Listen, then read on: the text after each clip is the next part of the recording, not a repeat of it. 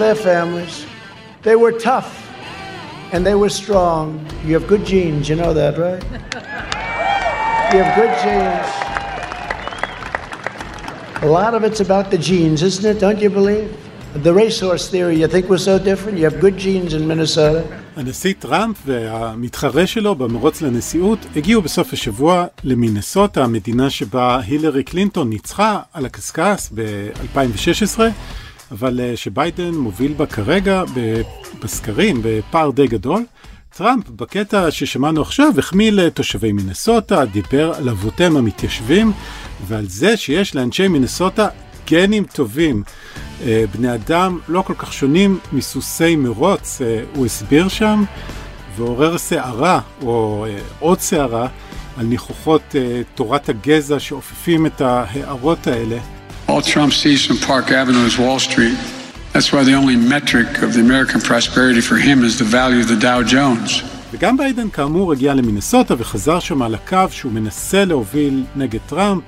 המיליארדר שלא רואה את האיש הקטן לפי ביידן, טראמפ אה, הוא מפארק אבניו במנהטן ומשם רואים רק את מה שקורה בוול סטריט. וביידן מנסה לצייר את עצמו כמובן כמי שעומד לצד העובד האמריקאי, אותו עובד שטראמפ הצליח לזכות בקולות שלו ב-2016. שלום, ברוכים הבאים למדריך לטראמפיסט, אני טל שניידר. ואני אורי פסובסקי. שישה שבועות לבחירות, אנחנו נדון היום בפרק במצב הקמפיינים, בסקרים ובניסיונות של טראמפ אה, לקדם את אג'נדת החוק והסדר. בהמשך הפרק יצטרף אלינו דוקטור ישראל וייסמל מנור, ראש המחלקה לממשל ורעיון מדיני מאוניברסיטת חיפה, מומחה לבחירות בארצות הברית, והוא ידבר איתנו על העימות הפוליטי הראשון שצפוי בעוד כמה ימים ועל נושאים נוספים, אבל לפני כן אורי, חדשות. קודם כל הנושא הפוליטי המרכזי השבוע הוא כמובן מותה של השופטת אה, העליונה רות ביידר גינסבורג. לפעמים uh, בקמפיינים, את יודעת, מגיע מה שנקרא הפתעת אוקטובר, משהו שמשנה את כל המשחק ברגע האחרון.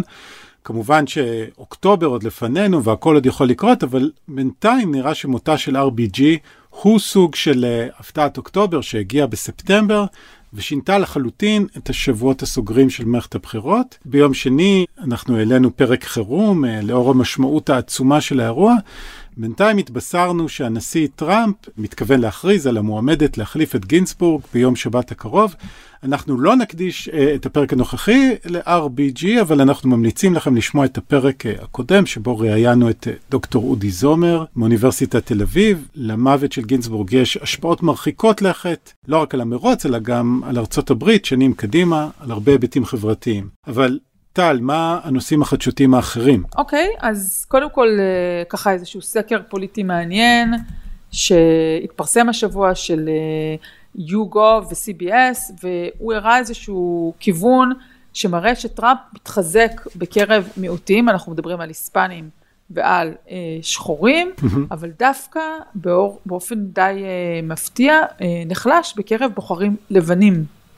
למשל, אה, נחזור רגע למדינת אה, מינסוטה, שם אה, שני הקמפיינים הקדישו את, ה, את הזמן שלהם השבוע, אז שם הסקר הזה של יוגו ו-CBS הוא מראה שהמרוץ בין טראמפ לביידן צמוד, כשביידן מוביל בפער של 2% בקרב בוחרים לבנים. עכשיו אורי למה זה מעניין? כי טראמפ ניצח את הילרי קלינטון עם ה... באותה המדינה בקרב הבוחרים הלבנים בפער של 7%. Mm. אז uh, הם בדקו ככה כל מיני פילוחים, למשל הם הסתכלו על בוחרים לבנים שאין להם השכלה אקדמית, מה שנחשב ה base uh, של טראמפ, וגם שם ביידן מוביל. שוב, אנחנו רק במדינת מינסוטה כרגע.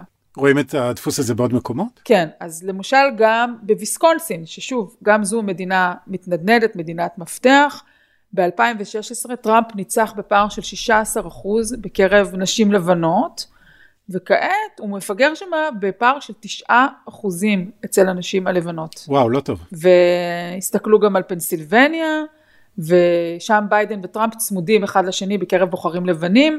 תראה, אנחנו ככה מדברים על בוחרים לבנים ועל מיעוטים, על פוליטיקה של זהויות, mm-hmm. אבל צריך להבין ככה, כשמסתכלים על המדינות האלו, אנחנו הרי יודעים שקמפיין מנצחים באמצעות המדינות המתנדנדות ולא באמצעות המדינות לא באמצעות קליפורניה או ניו יורק, שהן לא רלוונטיות לה, כביכול למערכת הבחירות, ולכן כשמסתכלים על המדינות הלבנות, המדינות המתנדנדות שהזכרתי לעיל, אז הציבור הלבן הוא 80 אחוז, 80 אחוז איש, ולכן כל כזה פער הוא, הוא די אה, משמעותי ב, ב, בסך הכל, בטוטל, כשסופרים את הקולות. זה אומר שבעצם את אומרת, איבדת את ההובלה שלך בקרב הבוחרים הלבנים, אז בעצם איבדת את ההובלה בקרב רוב הבוחרים. רגע, ואני מבקשת להזכיר, הוא לא איבד את ההובלה שלו, אלא איבד את הסקרים.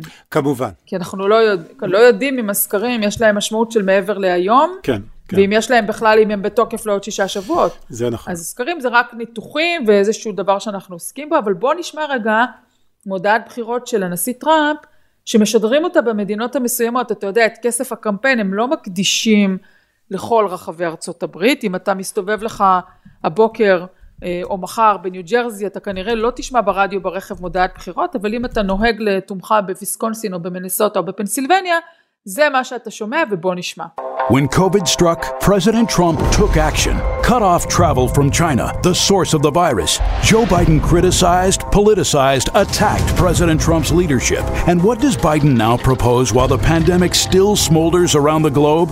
Increasing refugees by 700% from the most unstable, vulnerable, dangerous parts of the world.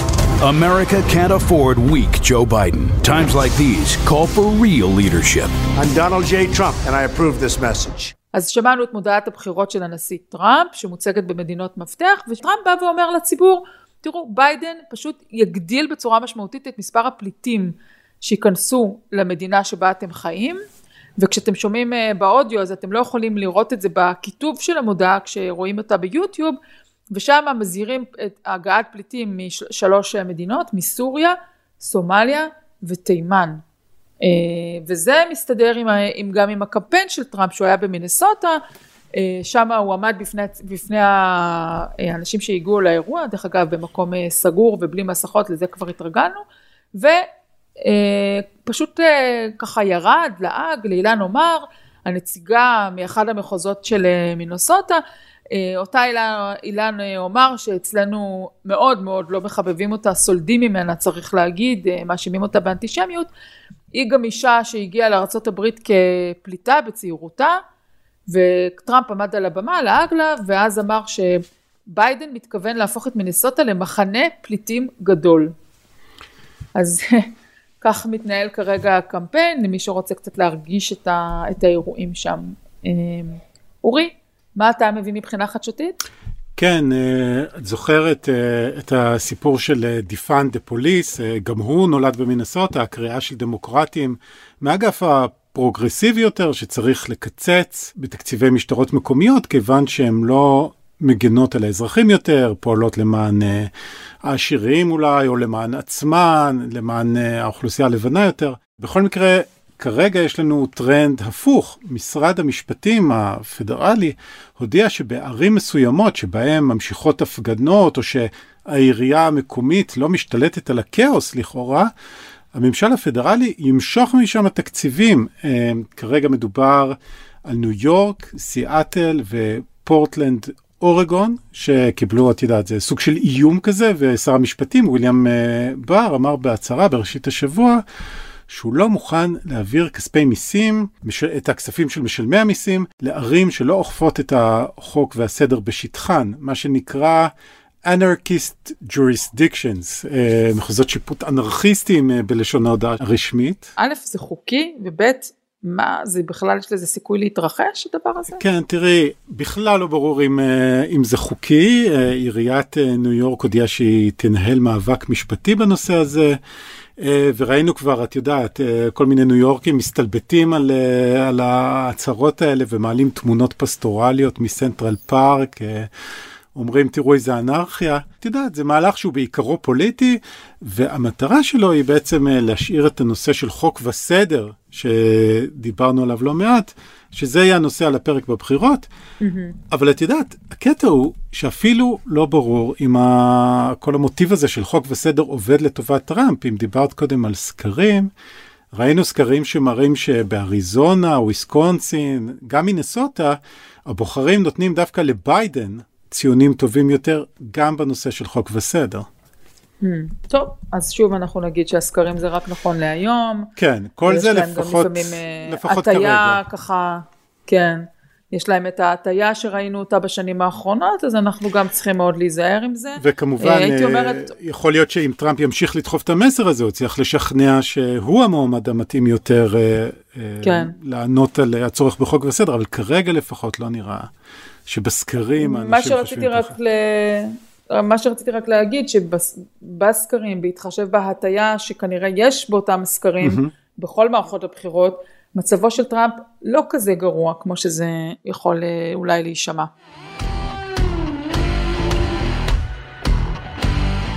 אנחנו מצרפים אלינו עכשיו לשיחה את דוקטור ישראל וייסמל מנור, ראש המחלקה לממשל ורעיון מדיני באוניברסיטת חיפה ומומחה לבחירות בארצות הברית. ישראל התארח בפודקאסט שלנו לפני כמה חודשים והנה אנחנו חוזרים לסיבוב נוסף. שלום ישראל, תודה שבאת. אהלן, נעים להתארח.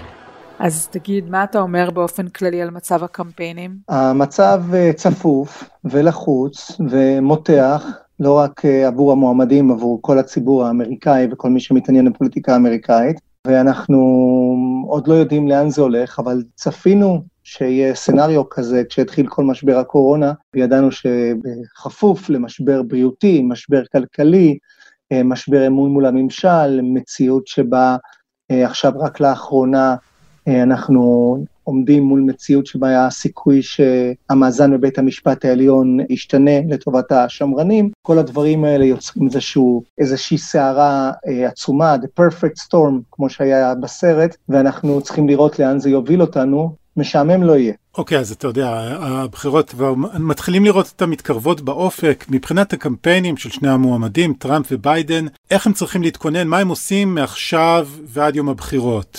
מה המטרה שלהם? טוב, המטרה באופן כללי כרגע היא אה, להוציא כמה שיותר אנשים החוצה. צריך להבין, קודם כל, שדבר שכל כך שונה מהבחירות בישראל, אה, והוא שבארצות הברית הרבה מאוד אנשים יכולים להצביע לפני מועד הבחירות. בעצם הבחירות כבר החלו. הבחירות אמנם, כן. התאריך הרשמי שלהם הוא רק עוד חודש וחצי, אבל הבחירות כבר החלו, יש מדינות שבהן הבחירות כבר אה, החלו באמצעות הצבעה בדואר, הצבעה אלטרנטיבית, מקומות כמו נורד קרוליינה וג'ורג'יה וויסקונסין, בעצם אנשים כבר הצביעו, ואפילו מקומות שבהם ניתן להצביע פיזית, הקלפי בעצם פתוחה במשך סופי השבוע, אפשר לבוא ולהצביע גם במשרד רשם הבחירות המקומי, מקומות כמו מינסוטה ומישיגן, ההצבעה כבר בעיצומה. אם בבחירות של שנת 2000 כ-20% מהציבור האמריקאי השתמש בשיטות האלה כדי להצביע, אנחנו מדברים על כך שבבחירות של 2016, 40 מהציבור האמריקאי הצביע ככה, mm-hmm. ועכשיו בגלל המגפה הולכים להיות כ-60 מהציבור האמריקאי צפוי להצביע בשיטות הללו. אז זאת אומרת שכבר היום אנחנו צריכים להבין שהקמפיינים עושים כל מה שניתן, במיוחד במדינות שכבר החלו בהצבעה הזאת, כדי להוציא אנשים החוצה ולהצביע. אז זה לא מדובר כרגע על שכנוע בקמפיין רגיל של אני רוצה לשכנע אנשים ואני מקווה שביום הבחירות הם אכן יעשו את המעשה הנכון. אני צריך לשכנע אותם וגם להניע אותם כבר מעכשיו, כדי שיצאו ויעשו מעשה. תגיד, אה, בוא נדבר רגע על העימות שמתוכנן לשבוע הבא. קודם כל קצת מידע, העימות אה, קבוע ליום אה, שלישי בלילה, זאת אומרת מבחינת שמונות שעון ישראל זה כבר יהיה יום רביעי לפנות בוקר סביב השעה 4 לפנות בוקר. אה, אנחנו כמובן נצפה בעימות אה, ביחד בקבוצה המדריך לטראמפיסט, אני אפעיל שם את ה-Watch Party שעשינו בסיבובים קודמים ואני מזמינה את כל המאזינים להצטרף אלינו, כל הפריקים לעניין לקום בשעה עשרה לארבע בבוקר, אני מבטיחה אה, להיות שם. ישראל, איך אה, אתה חושב שהמועמדים אה, מתכוננים אה, לעימות? אנחנו רואים שלפחות בצד של ביידן, העבודה בעיצומה, זה לא משהו חדש, הוא מתכונן כבר במשך חודשים לרגע הזה.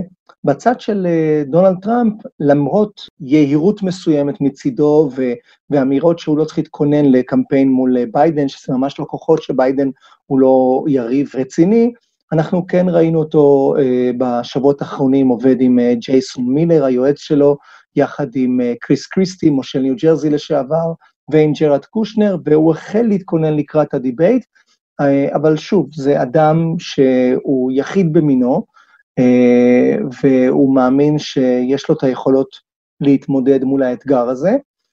הניסיון מראה שמי שבא לא מוכן ל debate דווקא מפסיד, ולמרות שיש לו ניסיון לא רע ב...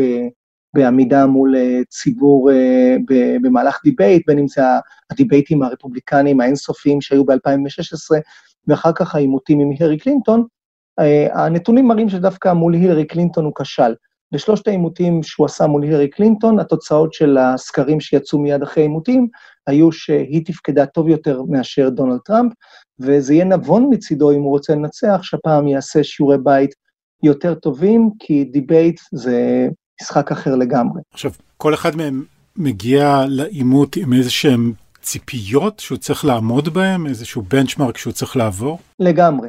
זאת אומרת, כשאנחנו מדברים על, על, על דיבייטים, קודם כל צריך להבין שהמסורת הזאת, מצד אחד היא מסורת מאוד עתיקה. האמריקאים קיימו דיבייטים עוד לפני המהפכה האמריקאית בין מועמדים, והמסורת הפכה להיות טלוויזיונית ב-1960, העימות המפורסם של ניקסון וקנדי, שבעצם זה העימות שבו אנשים הבינו, לעימות צריך להתכונן.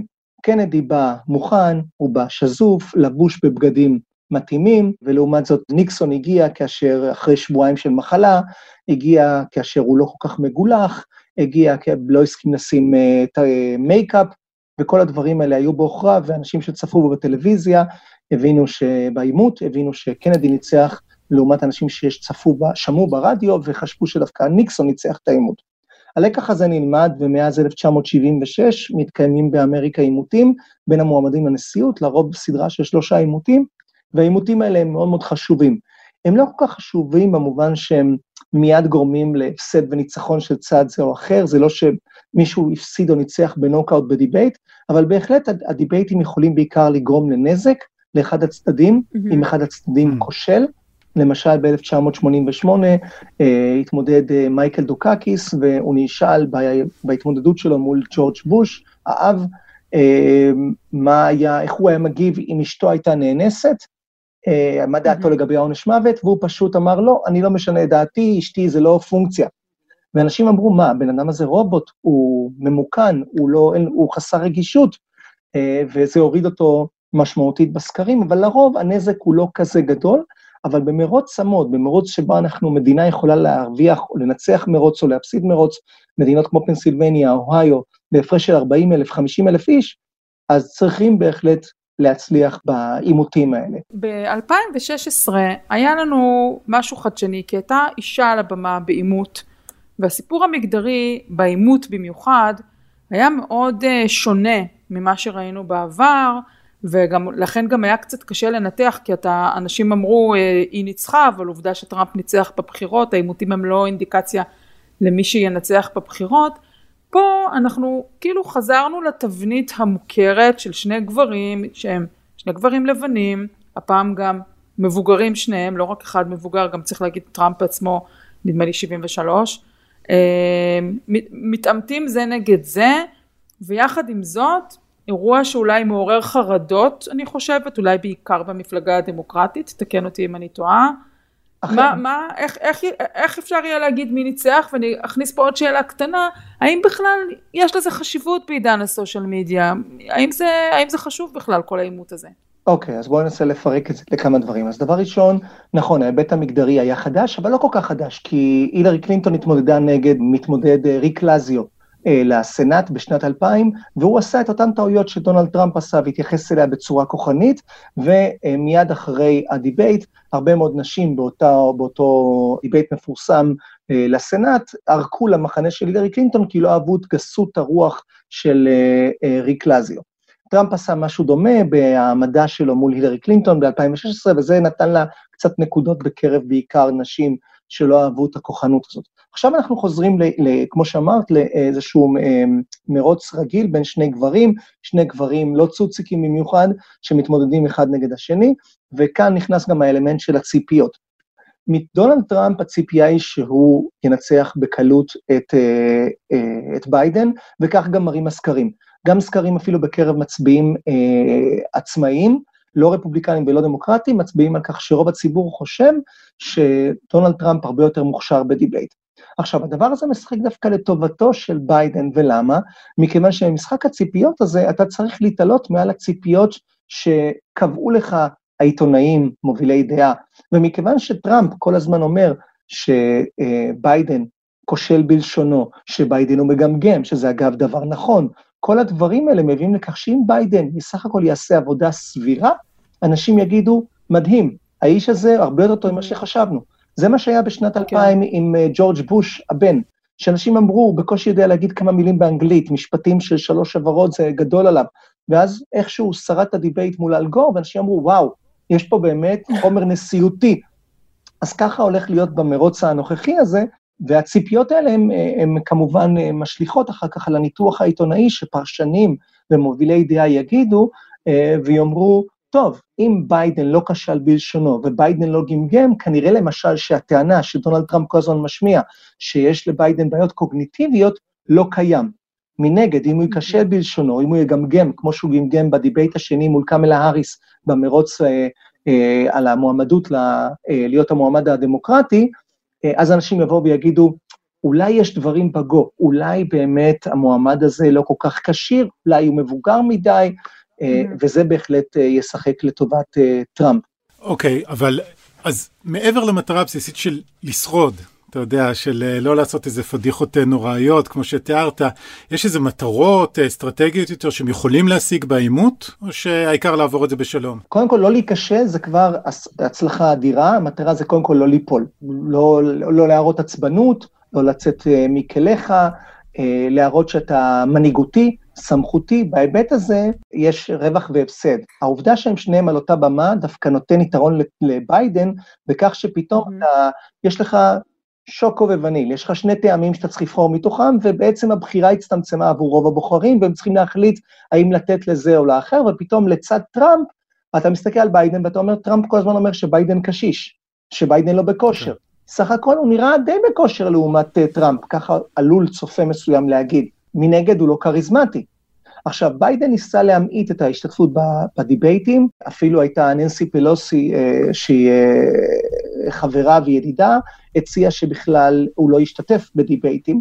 אה, כמובן שזה היה שבירת מסורת והוא היה עושה דבר כזה. זה היה רעיון רע מאוד. נכון. רעיון רע מאוד שיכול היה מאוד להזיק לו. נכון, אז הוא היה מספיק חכם כדי לבטל אותו, אבל אין ספק שטראמפ היה מעדיף יותר דיבייטים וביידן היה מעדיף פחות דיבייטים. מכיוון שבאמת טראמפ הוא הרבה יותר כריזמטי אה, ורהוט ורגיל לעמוד בפני מצלמות, אבל בכל אופן יש הרבה מה להרוויח לביידן בהופעה ב debate הזה, למרות שהוא כרגע מוביל בסקרים. בדרך כלל מי שמוביל בסקרים מעדיף לא להופיע לדיבייטים, למשל במדינת ישראל ככה הנוהג, לרוב מי שמוביל לא רוצה להתעמת, אבל באמריקה זאת מסורת, אז ביידן בא לזה עם יתרון קל, והוא חושש לאבד את היתרון שלו בסקרים, ועל כן, כשהוא בא, הוא צריך להבליט מבחינה אסטרטגית את כל הדברים שבהם הצופים חושבים שהוא, או המפלגה הדמוקרטית, עושים עבודה יותר טובה.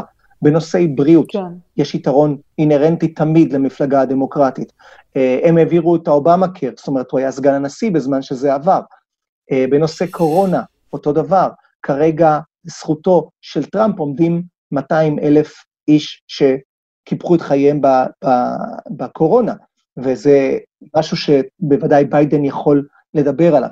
מנגד, טראמפ ינסה להבליט עד כמה שיותר את זה שהוא גאון פיננסי, על כך שאמריקה כבר הייתה בצמיחה אדירה, והצמיחה הזאת התעכבה בגלל משהו בסדר גודל של פרל הרבור, ככה לפחות מכנים את זה הפרשנים שלו, היועצים שלו, שאומרים, קרה פרל הרבור במשמרת שלי, hmm. ותראו איך אני מצליח לשקם את אמריקה, היינו כבר בכמעט 20 אחוז אבטלה, חזרנו עכשיו לכ-10 אחוזים של אבטלה, אנחנו משתקמים, ורק טראמפ מסוגל להוציא אותנו מהבוץ הזה, כמו ש-FDR הוציא אותנו אה, מהמשבר הכלכלי הגדול, וזה התפקיד שלו. שוב, ביידן okay. ינסה אוקיי. לחזק את החוזקות שלו, מנהיגות, אחריות, אמפתיה. היבט מאוד חשוב שישחק תפקיד ב debate הזה.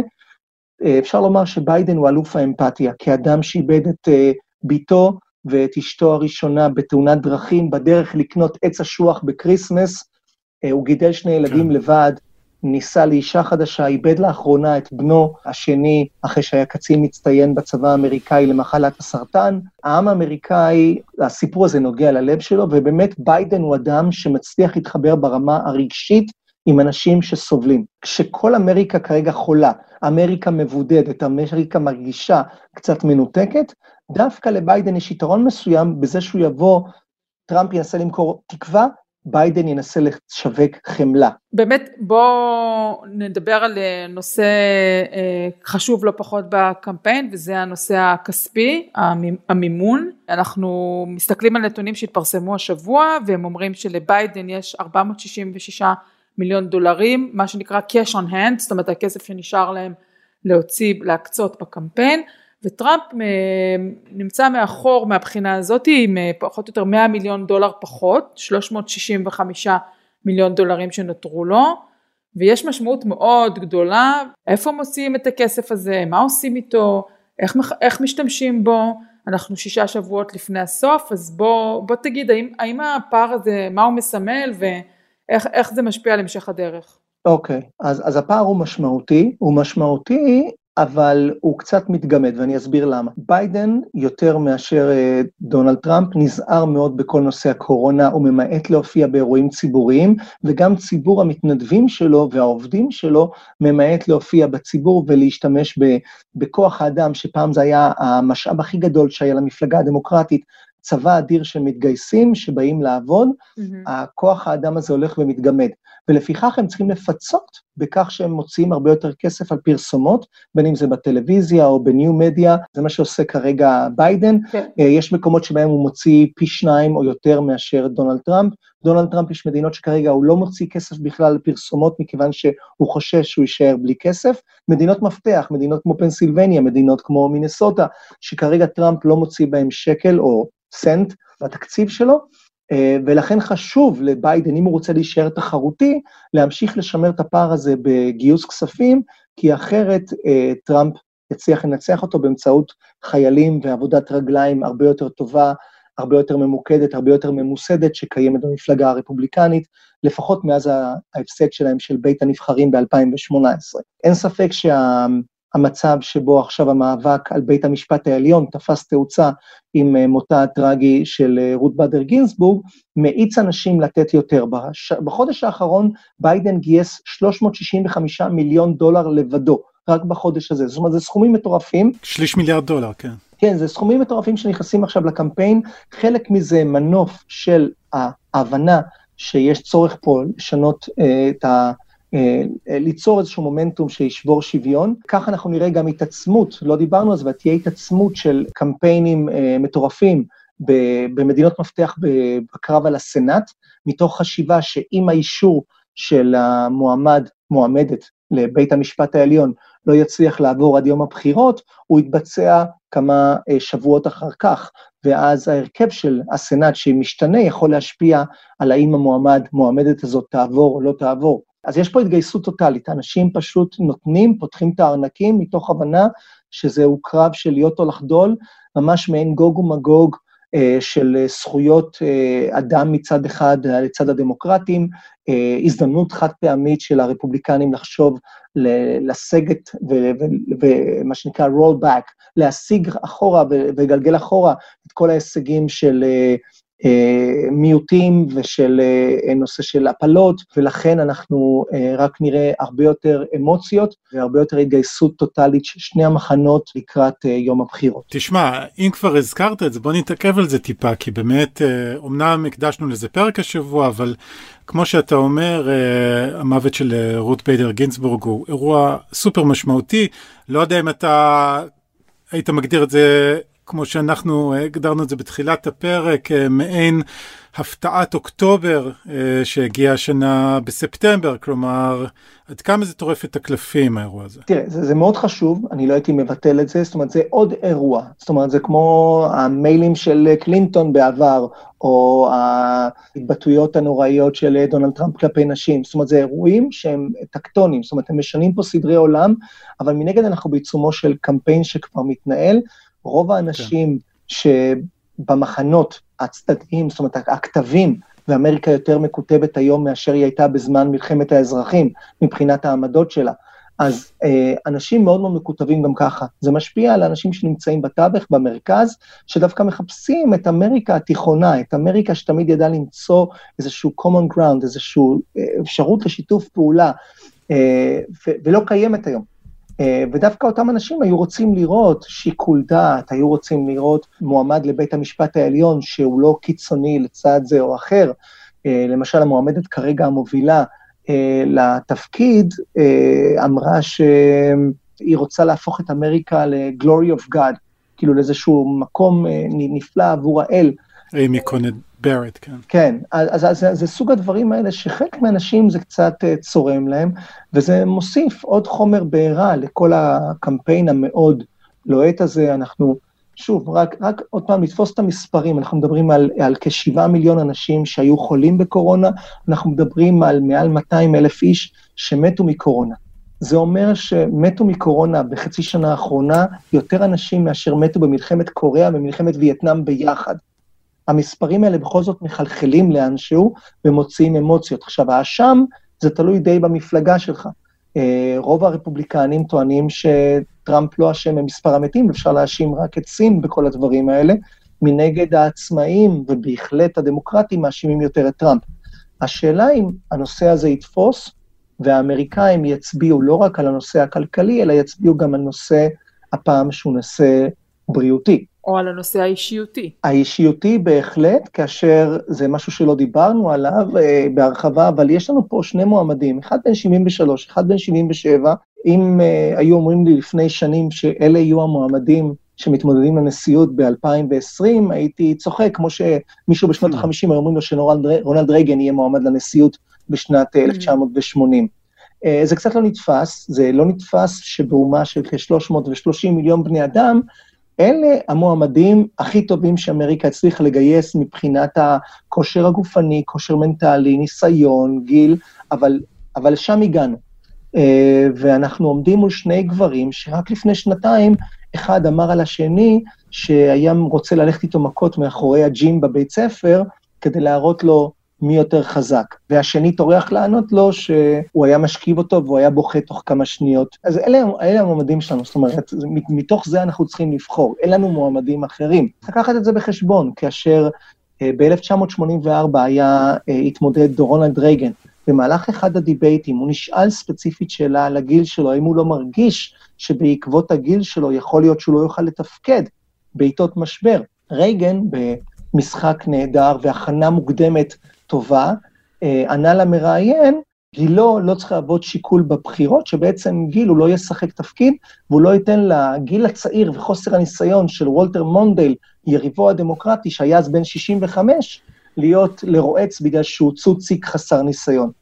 ככה הוא מסמס, ככה הוא מסמס בעצם את השאלה על הגיל, ואף אחד לא שאל אותו יותר על הגיל, כאשר היום אנחנו יודעים בוודאות שכבר אז היו ניצנים ראשונים של אלצהיימר ושבריאותו בסופו של דבר, שלוש שנים אחר כך, מצבו היה ממש בכי רע, ומי שבעצם תפקדה כנשיא בפועל הייתה הרבה פעמים ננסי רייגן, שהחליטה מי נכנס לחדר שלו ומי לא, אה, מה הוא קורא. הרמת לטראמפיסטים להנחתה. כן, אבל זה, אבל זה תופס את שני המועמדים. אני לא חושב שאחד כן. מהם נמצא בכושר גופני או כושר מנטלי טוב יותר מהאחר. אה, בן אדם בן 73 ובן אדם בן 77, אין פער משמעותי, אנחנו לא מדברים פה על, על, אה, על מישהו צעיר כמו אה, ביל קלינטון או ברק אובמה, אנחנו מדברים על שני אנשים שמקומם, אם היית שואל אותי רק לפי הגיל, הייתי אומר מקומם יותר בבית גיל הזהב מאשר בבית הלבן. אבל זאת המציאות שאנחנו נמצאים בתוכה. הם יהיו אנשים, מן הסתם השאלה הזאת תישאל, בייחוד בהקשר של ביידן, כדאי שתהיה לו תשובה טובה, האם הוא מתכנן כהונה שנייה. הוא כבר אמר שהוא אה, נשיא מעבר. אבל תשמע, בכל מקרה, אה, אתה יודע, אולי זה לא המועמדים שציפינו להם ב-2020, אבל אני חושב שהרבה דברים שקורים בשנת 2020 זה לא בדיוק מה שציפינו, אז אולי זה דווקא מתאים. אה, טוב, נראה לי שהזמננו קצת... רגע, רגע. הופה, טל, כן. רק רציתי לשאול משהו קטן. ישראל, אתה קם לעימות איתנו? אתה בא לקבוצה באמצע הלילה? אני מקווה שאני אקום, אני מקווה שאני אקום, אבל אני בהחלט מצליח. אני מנסה לסחוט אנשים שיצטרפו אותי לצפיית הלילות. אז האירועים האלה, זה מי שחושב שאגרוף זה ספורט דמים, אז אה, פוליטיקה היא ספורט דמים הרבה יותר אכזרי, הרבה יותר קטלני. תזכור שהאנשים האלה אוקיי. כבר ארבע שנים מתכוננים לרגע הזה, אה, וחלקם מתכוננים כל חייהם לרגע הזה, והרגע הזה מגיע לא בגיל 25, הוא מגיע בגיל 77 עבור ביידן, אז, אה, אז אה, בהחלט הרבה אימונים, הרבה מאמץ, והולך להיות אה, מאוד מעניין לצפות בזה יחד. אוקיי, ישראל וייסמן מנור, תודה רבה. תודה לכם. תודה רבה. טוב, עוברים לפינאץ, אורי. כן. טל, אז מה, מה הבאת בקערת הבוטנים שלך? אוקיי. אה, שמע, אני ממליצה לקרוא כתבה שהופיעה לפני כמה ימים בניו יורק טיימס, של כתב בשם בן סמית. בן אה, סמית היה עד לאחרונה העורך של באז פיד, אה, אתר מוכר, והוא עבר לסקר את תחום המדיה בניו יורק טיימס, והוא עושה איזשהו ניתוח די מבריק לדעתי של מערכת היחסים של יושב ראש CNN ג'ף צוקר ושל הנשיא טראמפ. אתה יודע, טראמפ הרי נוהג לרדת על CNN, אה, עניין יומיומי. סמית אה, חוזר אה, במאמר, זה מעין מאמר כזה רחב, חוזר לשנת 2016, והוא מסתכל על מערכת הבחירות ועל מערכת היחסים בין הנשיא לבין CNN. אוקיי. Okay. ובעצם יש לו טענה מרתקת. הוא אומר, הכתבים והשדרנים שעמדו בפרונט וצקצקו וטרחנו וטענו שטראמפ הוא ככה וטראמפ הוא ככה, וגם היום אנחנו קצת רואים את זה שהם mm-hmm. מאוד מסתייגים ממנו. הוא מספר שצוקר בעצם עשה עם טראמפ יד אחת. ואפשר את העלייה המטאורית שלו. תראה, אנחנו תמיד מסתכלים אה, על פוקס ניוז ומערכת היחסים הכביכול מובנת מאליו, וסמית חושף כאן את המערכת יחסים הזאת של, אה, של צוקר. אה, אה, הוא בא ואומר בעצם ש, ש, שצוקר הוא, יש לו התמכרות מאוד מאוד קשה לרייטינג, הגיוני, כן, זה התעשייה. כן. וכמובן חוזר לתקופה שבה צוקר, יושב ראש CNN, היה, עמד בראש NBC mm-hmm. עד ל-2013. ושם אה, היה את העידן שהפך את טראמפ מטייקון אה, נדל"ן אה, מקומי בניו יורק לאדם שמוכר בכל בית באמצעות תוכנית המתמחה. הוא בעצם, בעצם סמית מספר איך צוקר יצר, בנה את טראמפ, ואפילו הוא אומר שמה, כן. את טראמפ הסלב, את טראמפ האיש, את טראמפ הדמות, הפרסונה המאוד גדולה, ואפילו הוא אומר שמה שהוא בנה אה, מפלצת וה, ואין לו כיום יותר שליטה על המפלצת, ככה זה במילים של הכתבה. Mm.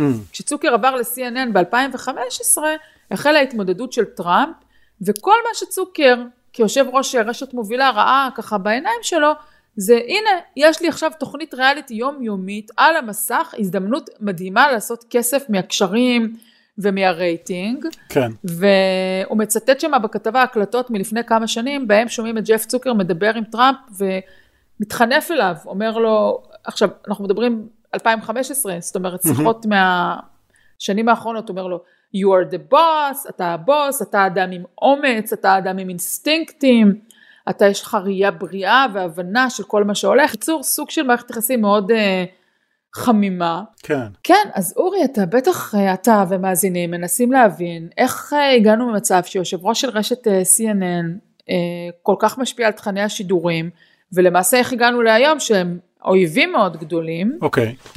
אז יש שם המון אנקדוטות בסיפור, כיצד צוקר בעצם היה ככה כמי שאחראי על הבימוי כביכול, מעמיד מצלמות שבהן רואים את הפודיום של טראמפ שהוא עומד ריק והערוץ מפמפם, הנה טראמפ הולך לעלות לדבר, הולך לעלות לדבר, שידורים אינסופיים, שידורים חיים של הנאומים שלו, עד לשנת 2017 אחרי ההשבעה, שמה המערכת יחסים עלתה לסרטון והקשרים התנתקו. והיום אה, CNN מנסה למצב את עצמה כביכול כרשת שלוחמת בטראמפ, אני לא יודעת מה הכוונה בלוחמת, אולי קצת אה, כן שמה שדרנים שמצקצקים, ממשיכים לצקצק טראמפ ככה, טראמפ ככה. כן. וכן, זה הסיפור על 2016 והעלייה לשלטון של טראמפ באמצעות התקשורת שקידמה אותו למעשה. כן, כן. אם כי תשמעי, זה לא, אני, אם אני זוכר נכון, היה, איך קוראים לו? לס, לס מונבז אני חושב, לסלי מונבז מ-CBS, גם כן היה לו ממש בתחילת 2016 איזה ציטוט שהוא אמר, אה, שטראמפ אה, אה, אולי לא טוב לאמריקה, אבל הוא מעולה ל-CBS. אה, כלומר, את התובנה הזאת שטראמפ שווה רייטינג, זה לא רק צוקר. תראה, אם, טראמפ יפסיד בבחירות וביידן ינצח, אני חושבת שהניו יורק טיימס ומקומות אחרים יאכלו, יאכלו קש, מה שנקרא, מבחינת כמות מנויים וכמות צפייה. כן, זה, תגידי מה שתגידי על ביידן, אבל פצצת רייטינג הוא לא.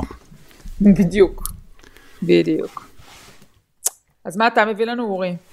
אוקיי, טל, אז מה אומר לך השם דני המלין? Mm, אני מנחשת מישהו בתחום התרבות? culture pop? pop culture? לא, לא, אולי, אה, אם שאלת אותי ככה זה בטח מישהו בתחום הספורט. יפה, זה בכיוון, אבל אה, טל, תקשיבי, המלין זכה שלוש פעמים במרוץ דייטונה 500. הופה. נסקר, כולל 2019 ו-2020. אני, אני חושב שצריכה לבלות קצת פחות זמן בבית הלבן, קצת uh, להתחבר מחדש לעם. אני צריכה לחזור למכוניות. כן. uh, בכל מקרה, דני המלין הכריז השבוע שהוא מקים קבוצה חדשה שתתמודד במרוצי גביע, uh, במרוצי גביע בנסקר, mm. שיש לו שותף מפתיע מייקל ג'ורדן. הופה, רגע, רגע. מייקל ג'ורדן, אני זוכרת מהפרק שעשינו עם אלון פינקס. הוא לא, סתם, סתם, אני באמת, אה, שלא תחשבו, אני יודעת מי זה כן. מייקל ג'ורדן, אפילו הייתי במשחקים שלו פעם. NBA, ברור. אני לא יכול להגיד את זה, כן. אז אוקיי, אז איך, אה, מייקל ג'ורדן עומד בראש הקבוצה של הנסקר? זהו, את יודעת, ג'ורדן הוא אדם עשיר מאוד כמובן, חוץ מקראת הכדורסל, יש את אר ג'ורדן המותג, ו... ג'ורדן הוא גם אה, הבעלים של קבוצת NBA, והשבוע הוא הכריז שהוא והמלין אה, מקימים קבוצה חדשה שתתחרה במרוצים. בהצהרה שלו, הוא הוציא ככה הצהרה לעיתונות, הסביר שזה נראה לו רגע מתאים, כי הנסקר נמצא בהתפתחות ומאמץ את רוח השינוי החברתי. וכדי להשלים את התמונה, פה את כבר בטח יכולה לנחש מי mm. יהיה הנהג בקבוצה החדשה של המלין וג'ורדן. תן לי לנחש, זה קשור איכשהו לדגל הקונפדרציה? כן, אני רואה שאת בכיוון. הופה, הופה. אוקיי, חברנו, מיודענו, כוכב אה, לא מעט פרקים של המדריך לטראמפיסט, בבא וואלאס. כמובן, בבא וואלאס, דיברנו עליו לא מעט, הנהג השחור היחידי בנסקר, והמלין בהודעה שלו אה, אמר, את יודעת, זה מין ניסוח כזה, יחד למייקל ובבא יהיה קול עוצמתי לא רק בענף הספורט שלהם, אלא גם הרבה מעבר לו. אז את מבינה mm. מה הכיוון. הבנתי. תגיד, אני, אני חושבת שאני יודעת מי הולך לנצח בנסקר. אין לי, אין, אין, אין ספק. כן. זה היה סרט לנטפליקס כבר, התסריט כבר כתוב. כן, יפה. טוב, אורי, הגענו uh, לסיום uh, פרק נוסף של המדריך לטראמפיסט. Uh, אני מציעה לכל המאזינים שלנו להצטרף לקבוצה. המדריך לטראמפיסט בפייסבוק. ב- בלילה שבין שלישי לרביעי אנחנו נצפה ביחד בעימות בשידור חי. את הפרק הבא אני חושבת שנקליט אה, רק אחרי העימות, אז אה, זהו הפרק האחרון לפני העימות. הצטרפו אלינו, אפשר לעקוב אחרי אורי ואחריי גם ברשתות החברתיות, אה, טוויטר, פייסבוק ומקומות נוספים. אנחנו מעלים שם את הלינקים לפודקאסט, וזהו, תודה לעורך הפודקאסטים, רון טוביה. אני אורי פסובסקי. אני טל שניידר, נתראה בשבוע הבא. ביי.